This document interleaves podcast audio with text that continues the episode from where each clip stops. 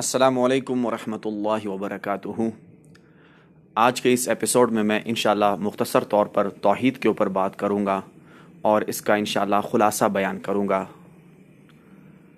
توحید کا مطلب اللہ سبحانہ و تعالیٰ کو ایک ماننا، اللہ سبحانہ و تعالیٰ کو اس کی ذات میں ایک ماننا، اس کی صفات میں ایک ماننا اور اس کی عبادت میں ایک ماننا۔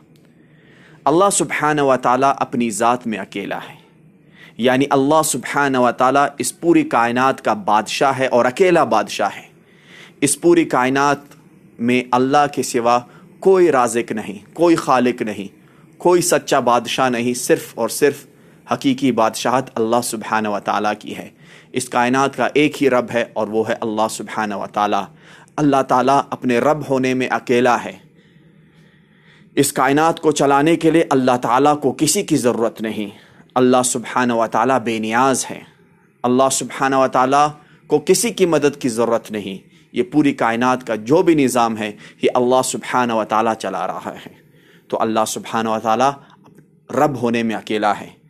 اولاد دینے والا، رزق دینے والا، شفا دینے والا، زندگی دینے والا، موت دینے والا، بارش برسانے والا صرف ایک اللہ ہے۔ اس کی مرضی کے بغیر نہ کسی کو اولاد مل سکتی ہے، نہ کسی کو رزق مل سکتا ہے، وہی اکیلا رب ہے۔ اللہ سبحانہ و تعالیٰ اپنی صفات میں اکیلا ہے، اللہ کے جیسا دوسرا کوئی نہیں ہو سکتا۔ جو صفات اللہ سبحانہ و تعالیٰ کی ہے ویسی صفات کسی اور کی نہیں ہو سکتی۔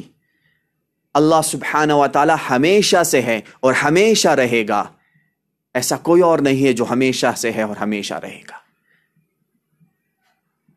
اللہ سبحانہ و تعالیٰ کے پاس تمام علم ہے، اللہ سبحانہ و تعالیٰ کے پاس کل علم ہے۔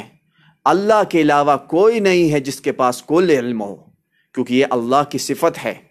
اللہ اپنی صفات میں اکیلا ہے۔ اسی طرح اللہ سبحانہ و تعالیٰ اپنی عبادت میں اکیلا ہے۔ ہر عبادت کا حقدار صرف اللہ ہے، چاہے سجدہ ہو، چاہے خیرات ہو، چاہے منت ہو، چاہے زکوٰۃ ہو، ہر عبادت کا حقدار صرف ایک اللہ ہے۔ اور دعا، جس کو نبی صلی اللہ علیہ وآلہ وسلم نے عبادت کہا ہے کہ الدعاء هو العبادہ، دعا عبادت ہے، تو دعا پکارنا بھی صرف اللہ کے لیے ہے، دعا بھی صرف اللہ کے لیے خاص ہے۔ اللہ کے علاوہ کسی اور سے دعا نہیں مانگی جا سکتی۔ اگر اللہ کے علاوہ کسی اور سے دعا مانگی جائے تو یہ شرک ہے۔ تو اللہ کی توحید کا مطلب خلاصہ یہ ہے کہ اللہ کو ایک ماننا، اللہ کی ذات میں، اللہ کی صفات میں اور اللہ کی عبادت میں، اور اس میں اللہ کے ساتھ کسی کو شریک نہ کرنا۔ جزاک اللہ خیر۔ السلام علیکم ورحمۃ اللہ۔